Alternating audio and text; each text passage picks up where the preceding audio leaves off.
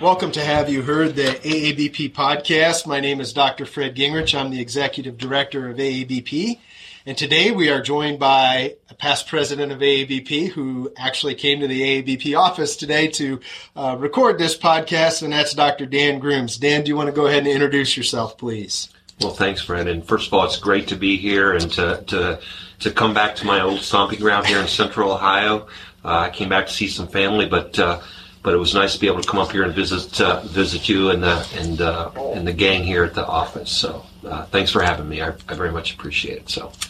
Wonderful. So, Dan, let's start off. Let's talk about your membership in AABP. How did you get involved uh, in AABP? And maybe do you remember who got you involved in AABP? I do. So, um, well, so first of all, I think I've been a member since I graduated in 1989 from the Ohio State University. That's right. So, uh, and so, and I and I was a member of the of the Food Animal Club at, at Ohio State, and uh, and back then I had many mentors at Ohio State. So Bruce Hall, Glenn Hoffsis, Hoffsis former president, uh, Kent Hoblet, uh, and and the list goes on and on. And those are the folks that were members of AABP at that time, and said and talked about the importance of being part of organized veterinary medicine, whether it be AABP or the AVMA or at that time the Ohio Veterinary Medical Association. So really, it was those mentors talking about the importance of, of organized medicine to the future of our profession. And so, uh, so hats off to those folks for being great mentors to me. So. Wonderful. And you you became president of AABP. Uh, I did. I uh, uh, so I I got involved with AABP uh, initially actually being uh, part of the Amstutz uh, uh, uh, committee, scholarship committee, and so I kind of took an active role in that when I was in academia at Michigan State University. So saw the importance of, of raising money to support the education of, of our of our future members.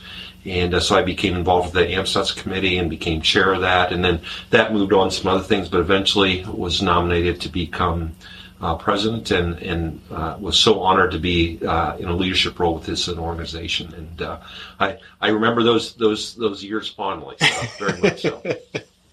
and now you're uh, what we call a has been and on the Ford planning committee. All of our past presidents, I, I really think that that is a great committee uh, where they are on the Ford planning committee. life sentence on that committee, but we really appreciate it. And Dan actually was one of the people that started to get me involved with AABP, and we were chatting about that since our conference is in Milwaukee this year. And we were in Milwaukee. It'll be 10 years. We were there in 2013. Dan was the program chair at that conference, asked me to be the dairy sessions coordinator. Uh, and so I guess the point in this is to our listeners if, if, if you know someone, encourage them to get involved in AABP, join a committee, uh, uh, and demonstrate to them the importance of their value to organized veterinary medicine. So Dan is currently the dean uh, at, at Iowa State University, uh, and we have several uh, deans that are members of AABP, and I wanted to interview one of them for our podcast. But let's talk a little bit about your career, Dan. You know, where did you start out when you graduated from veterinary school from Ohio State, and then how did you go down that path into academia? What were some of your interests, and then eventually becoming a dean? Sure.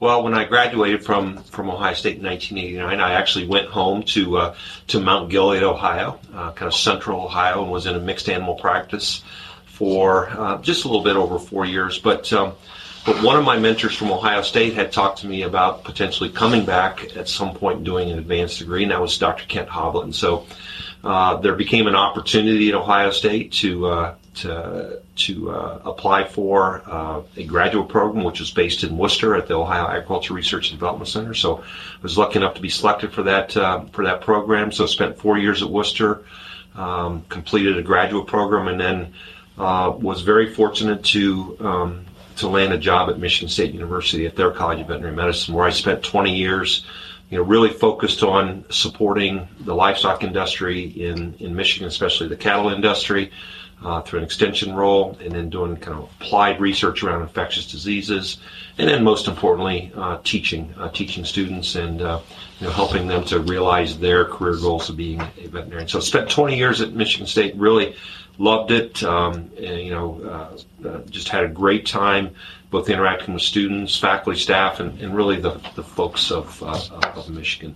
But then an opportunity came. Uh, was was asked to look at uh, an opportunity at Iowa State, uh, and so applied for uh, the, the dean position at Iowa State in in 2018, and was uh, fortunate and again very honored to be selected to to take on that role. So I've been in that role now since uh, really four years now, fall of 2018, and and outside of a little pandemic kind of in the middle of those four years, it's, it's been a great four years. Uh, the pandemic, just like everybody else, uh, threw a curveball at us and some Yeah. challenges that, that we had to work through. But, in all honesty, um, our faculty, our staff, our students, um, our leadership at our, at our university, um, I, I think um, we did a great job of managing, um, you know, you know some difficult situations, but we were able to manage it come out the other end in a good place. So very fortunate to work with a great team at Iowa State. Yeah, certainly everyone impacted by that, and what a tremendous challenge, especially on our uh, on our academic colleagues. But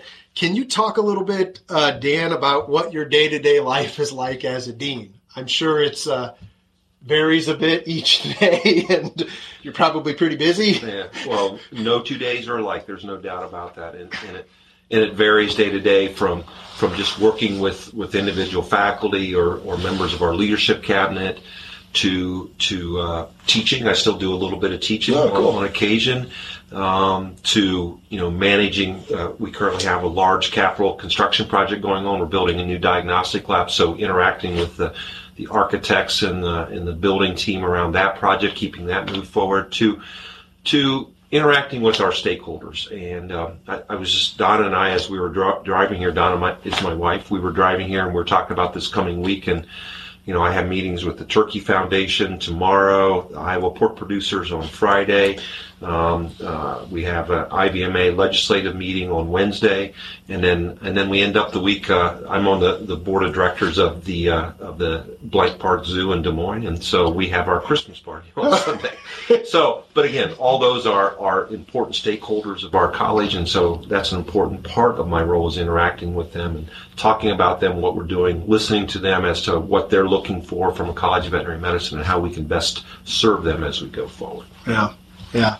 And you know, one of the goals I wanted to do with this podcast was is that I I want our members to know that you know we have members across the spectrum of bovine medicine, private practitioners, students, industry, government, academia, um, and retired uh, members, and um, I want us all to understand the challenges and successes that each of us have uh, in our daily lives as bovine uh, veterinarians, because I'm pretty sure Dan still considers himself, first and foremost, to be a cattle veterinarian, like all of us do. Doesn't matter what you do on a day to day basis, right? I, I So- do. When when, it, when anybody asks me what I did, what what I did, what I did before I was a veterinarian, or before I was a uh, the dean of the college of veterinary, I said I was a cow veterinarian, Yep. and, that's uh, right. and that's what I talk about. Yes. Yeah. Yeah. Add my heart and soul. That's right. That's right. And so, you know, um, we all are aware of the issues we have right now. Primary issue probably that we're facing as a as a profession in veterinary medicine, but maybe even more critical in bovine medicine is recruitment and retention to rural mixed bovine practice. It's an important issue for our members. I was just at a meeting last week where I showed that since June 1, we have 124 active jobs on our job board. Since June 1st, we get about 150 new student members into AABP, and so they probably all have jobs. And so, you know, we we definitely, uh, I think we can all agree that we have some workforce challenges right now.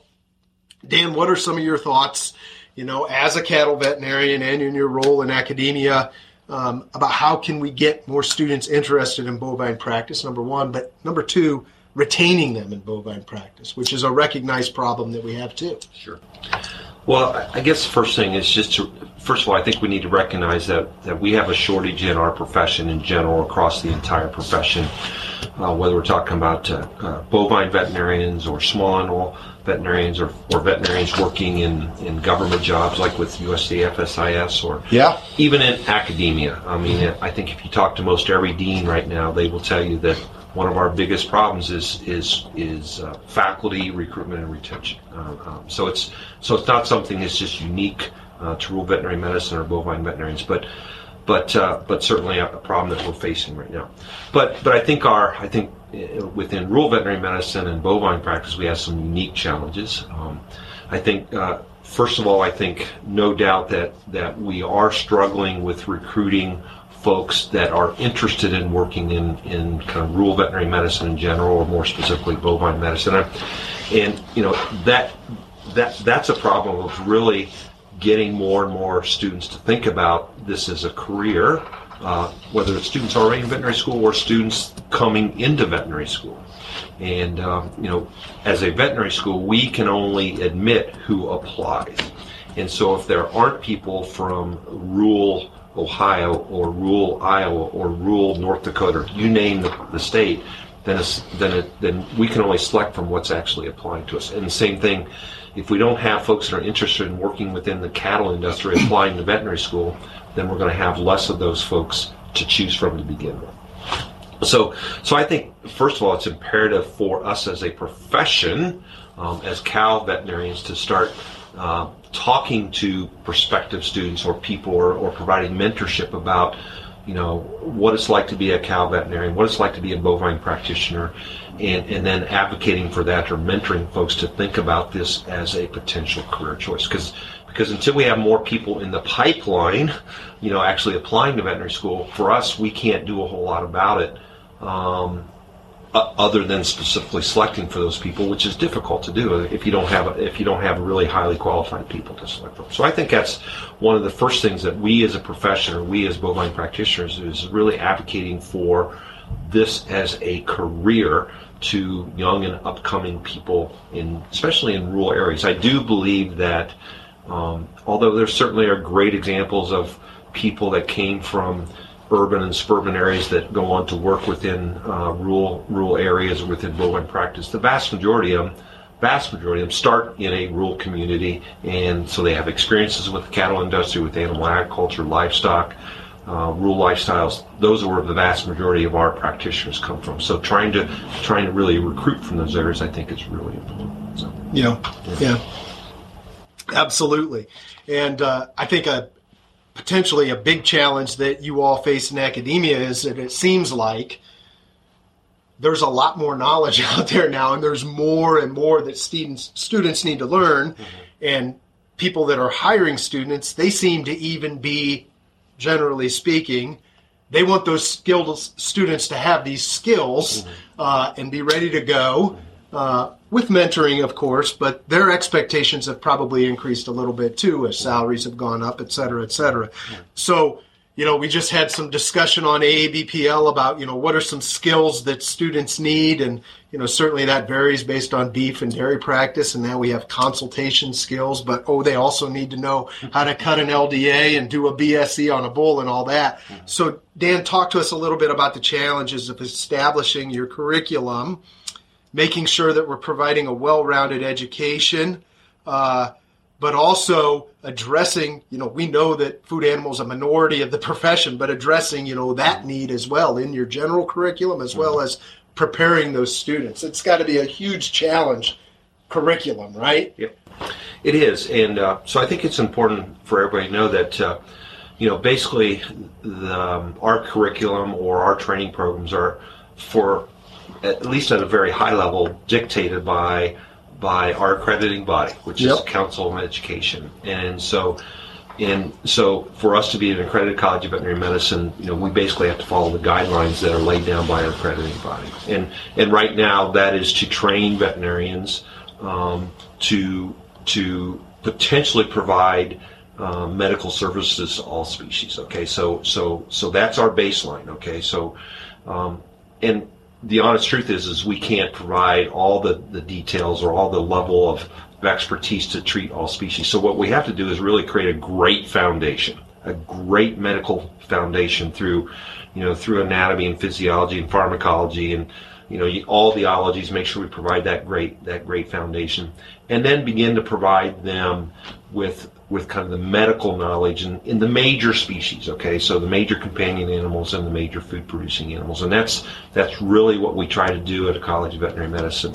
We can't train all veterinarians to, to be experts in exotic medicine or in wildlife or in zoo animal, or even from my perspective, an expert in the cattle industry. But what we can do is provide that solid foundation that they can build upon through great mentorship and the practices they go into, through continuing education, through organizations like AABP or, or other things, and they and they build those more those more detailed, fine skills that make them really great practitioners over time.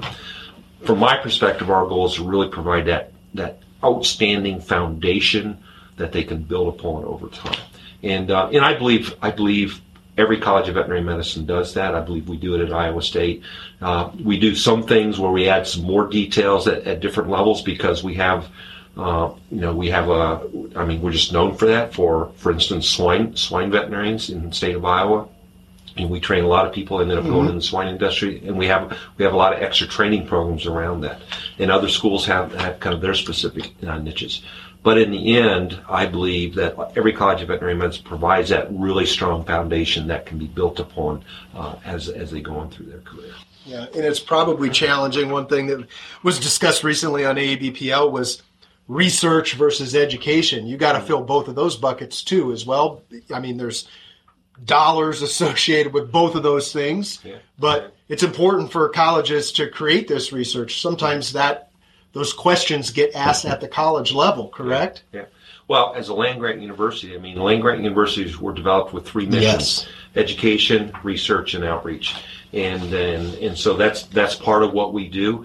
And frankly, I mean, the research helps us to elevate our game when it comes to educating our students. To be honest with you, our our research and our service missions are are are are intimately integrated with our educational mission. And I believe, I firmly believe that we actually can provide a better education because we have that research mission and we have that outreach mission. We have a hos- teaching hospital, we have a veterinary diagnostic lab where our students have that opportunity to have those real, real, or I I don't want to call them necessarily real world, but those those value added experiences that, that really help them to be excellent uh, in their career. Yeah, yeah. They don't need to be mutually exclusive. Yeah. They can all work together. Yeah. The other thing I just want to mention about the education and, and the council and it, uh, uh, our accrediting bodies. So the, the accrediting bodies continue, um, and, and probably rightly so, to add add things to to the curriculum or to what we need to uh, do as as part of our educational process. So things like um, like integrating uh, diversity, equity, inclusion into our curriculums. Um, just recently, uh, is you know we're now required to to expose every student to dentistry. Okay, so these are things that that historically weren't there as a requirement, but some schools did them, some uh, some schools uh, didn't. Uh, but now we're required to do these things, yes, and and so that that you know that just adds more to the plate that we have to do, and and I think it's all good stuff, but I think everybody needs to understand. But uh, you know, some things maybe don't get covered quite as well as they used to do 10, 15, 20 years ago because of the additional things we keep adding. Yeah. And, and until until unless our profession changes where we have you know we, we train veterinarians just to work in the livestock industry or just in companion animal in companion animal industry we're gonna we're probably gonna have to continue to you know just really focus on that strong foundation going forward Yeah, yeah, that makes sense. You know, and I think the other thing that a lot of us that went to school long ago, uh, you know, maybe don't understand is the rising cost of tuition at veterinary schools and higher education in general, right? I mean, it's not just limited to veterinary schools. I have two kids in college right now. I'm well aware of the fact that uh, that that that the cost of education has increased. You know, you know, from your perspective as a dean, Dan, you know, how do you control these costs, maintain ap- academic integri- integrity? You also have employees and faculty to pay, and they need more. You know, their their wages increase every single year. you know, I in my job as AABP, I never used to realize what it costs to put on an annual meeting. I know how much a pint of milk costs at conferences now, and it's mind-boggling. And it's hard for people to understand that. So talk about from your perspective some of those challenges. Why has tuition increased so much and, and what are some things that you think we can do as a profession to help with that? So, um, so certainly the cost of education in general is, is a challenge, and um, and you know, and certainly in in professional uh, professional training programs, whether it's veterinary medicine or medical schools. I mean, the, uh, most students are graduating with significant debt, and when I say significant, it it varies. But like at Iowa State, our our students that graduate with debt are somewhere in the hundred and forty thousand dollar range. So, um, but you know, but the, the challenges right now, especially in a land grant university, is part of the reason that tuition continues to go up is that um, the kind of the investment within higher education by by state legislators has decreased, and um, like like within our college right now, currently our budget, uh, so we have about a 130 million dollar budget for the College of Veterinary Medicine. And um, roughly 15% of that comes from the state of Iowa through through um, through uh, uh, um, state legislature money. Um, when I uh, 10 years ago was 20%, and if we go back far far far enough, it's probably closer to 100%. So so right now only about 15% of our entire budget comes from the state of, state of Iowa, and and you know it is what it is. So we have to we still have a job to do. We still have people to pay. We still have the lights to turn on. We still, you know, have to have to maintain our buildings. So we have to come up with other revenue sources, and one of those revenue sources is tuition. And but we also look at other ways to raise uh, funds and revenues to offset that cost. Um, so our, our, veterinary diagnostic lab, our, our veterinary teaching hospital, fundraising. You ask what I do on a daily basis. That's another major thing I do is is help to uh, to raise money for our college.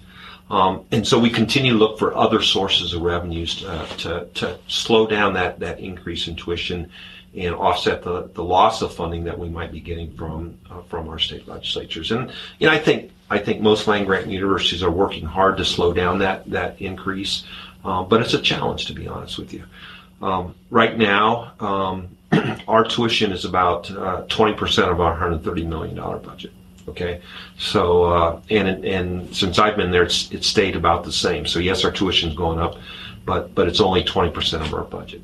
But other things are increasing. So our hospital revenues is is is, is an increasing percentage of our revenues. Our our diagnostic lab is an increasing percentage of our revenues.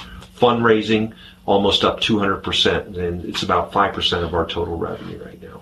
Um, so so we're working hard on offsetting those costs and um, you know trying to slow down that that increase um, in tuition.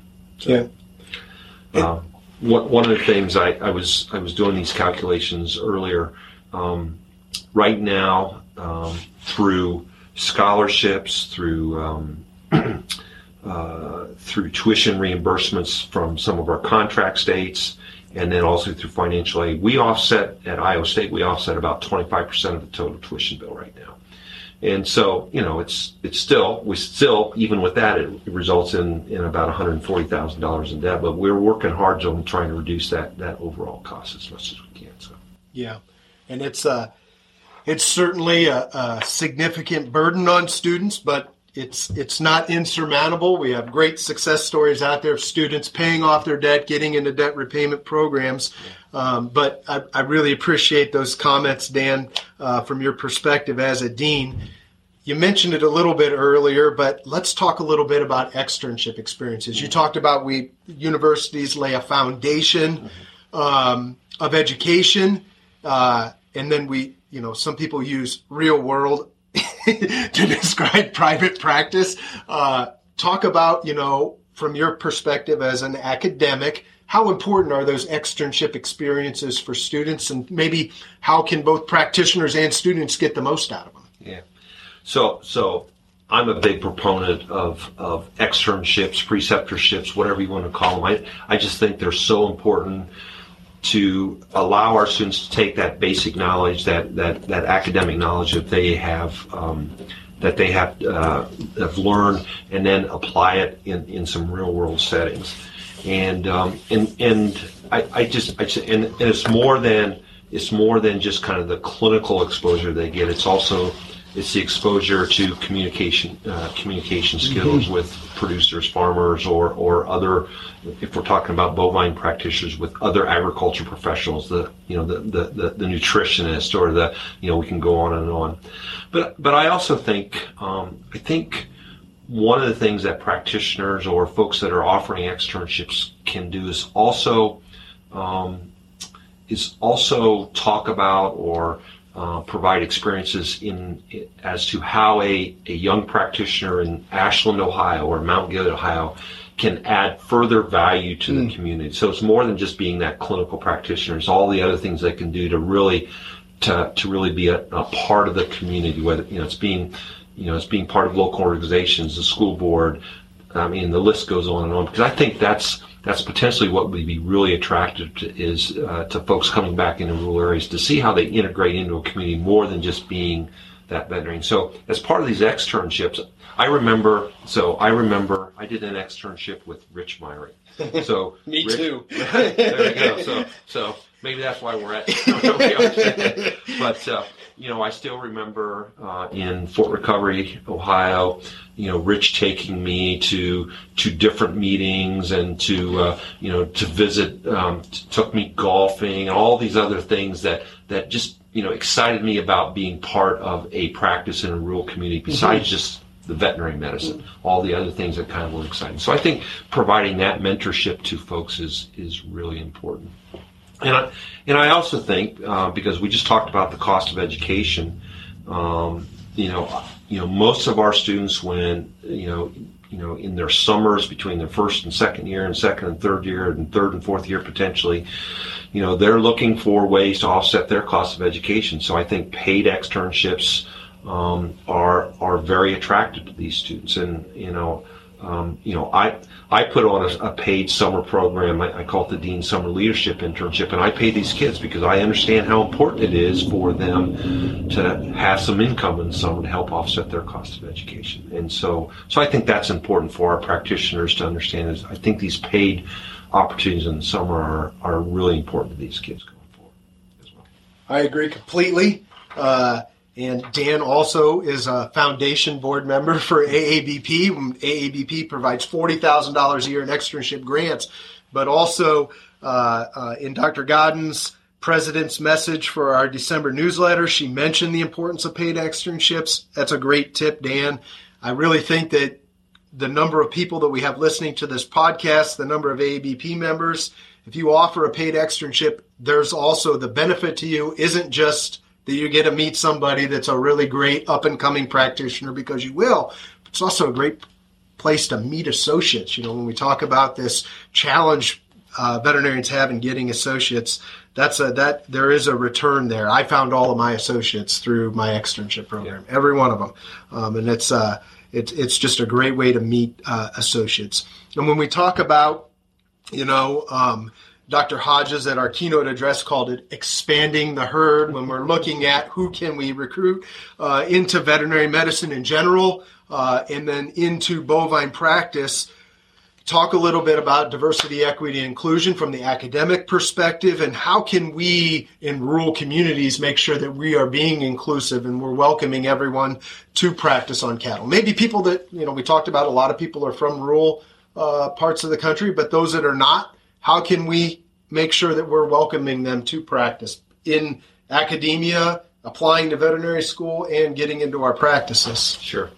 Well, uh, first of all, um, I just want to congratulate uh, AABP for for really um, stepping up and, and, looking at and thinking about diversity, equity, and inclusion within uh, within um, the bovine ranks of veterinary medicine. Certainly, uh, a a um, AVMA, AAVMC, and other organizations have recognized that that we as a profession are are not very diverse, and they they understand and recognize that diversity um, is really important um, as we move forward in, in making sure that we deliver um, you know health care uh, at, at the highest level, whether we're talking about to animals or also uh, to protecting human health is, is important as well. So so really making sure that we have a diverse profession is, is from my perspective uh, imperative as we go forward in delivering um, the best health care to animals, whether we're talking about companion animals or cattle or swine or the poultry industry, it doesn't really matter. And also, most importantly, protecting uh, human health as well. So again, congratulations to AABP for really uh, stepping up on this and, and, looking at how we um, can diversify our specific niche of the, of the profession. Um, and I think it's important just to understand why that's important. Um, and as we look at as we look at, at really the workforce of, of agriculture in general, or specifically the livestock industry, is becoming more and more diverse, especially the workforce. And so having having practitioners or veterinarians that can interact with uh, that diversifying workforce, uh, folks that understand the culture, can communicate well, uh, is really imperative to, to continuing that high level um, health care, uh, in both in taking care of the animals and also making sure that the, that the food produced by the animals that we care for uh, is of the safest and highest quality. So I think that, that that's really imperative. And, and it really starts with, with us as a profession being welcoming mm-hmm. to everybody uh, to everybody that's different than us. Okay, you know whether we're talking about di- folks with different color skin or from different um, from different uh, uh, ethnicities or races or from different genders or from different sexual orientations. I mean, whatever whatever dimension of diversity that you want to talk about, it really starts with us being welcoming and opening uh, to those folks. And again. Um, uh, you know, every college of veterinary medicine, every organization is, is realizing this and working hard to to become not only diversifying folks that come into our organizations, but also most importantly, being welcoming to them. And that's really an imperative. I agree. I agree. Uh, finally, Dan, as we wrap up, you know, with your involvement in AABP as well as other veterinary associations, you know, what role do you think organized veterinary medicine has in improving recruitment and retention in bovine practice? How can we, uh, as an organization and as individual members, make sure that we not only are recruiting people to bovine practice, but we're encouraging them to stay in bovine practice and enjoy it, yeah. which I think we both have throughout our careers. We have. So I, I think. Um, you know, I think the important thing here, as as as an organization, is exposing our members to to uh, the things that are going to be necessary to navigate change going forward. So there is no doubt um, that students graduating from Iowa State University or Kansas State University or the Ohio State University are looking for different things in their careers as they go forward. Okay, and, and we can talk about all what those things are. It's you know it's it's work life balance, it's wellness, it's benefits, it's diversity. It's there's a lot of things that that that that folks are looking for today, and I think it's really important that that our our bovine practitioners that are out there that are hiring folks know what those changes look like and start adapting and changing so that they are attractive to the next generation of bovine uh, veterinarians out there. And I know in Iowa, this is something we've been working really hard on is trying to is is trying to educate, uh, especially rural practitioners, on what it's going to take to be able to recruit somebody to come and work in your area. Um, you know, the days of you know working seven days a week on call all the time, you know, you go on and on. The things that we used to do when we were in practice are just not going to cut it going forward. So I think as an organization, if we can if we can help to expose our members or educate our members about you know what the practice of the future might look like and how do you start getting to that practice of the future so that you remain competitive and attractive to the next generation of cow doctors? You know what can you do today to start doing that? And i, I think that's one of the things that we as an and I, I don't necessarily have all the answers, but there's a lot of people out there a lot smarter than I that have good ideas, and I think that's where we need to start thinking about that. So. Yeah, yeah. Well, Dan, I really appreciate uh, you coming over here to do this podcast.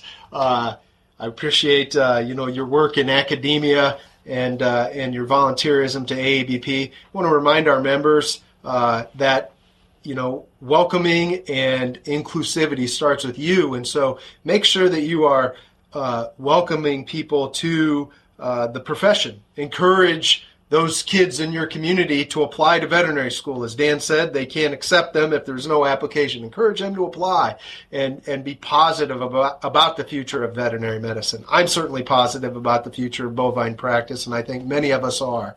Uh, and I also want to encourage you to uh, identify um, colleagues that you think would be uh, willing to volunteer time with the AABP, encourage them to join a committee. Every single person that I've spoke to that's been involved with the AABP, they started in a committee, and so would encourage you to ask your colleagues that are AABP members uh, to to join a committee. And then finally, uh, since Dan is a member of our foundation board, I'm going to put a plug in for our foundation. Scholarships are a great way for us to help some students offset the cost of tuition, uh, as well as externship grants. So uh, we're going to put a link to donate to the foundation in the show notes. Uh, would encourage you to donate to the foundation to support the mission of the foundation, which is clinical research, but also supporting students. So uh, would welcome you to do that. Dan, thanks so much. Uh, really appreciate you joining us today. Thanks, Fred. Appreciate being here.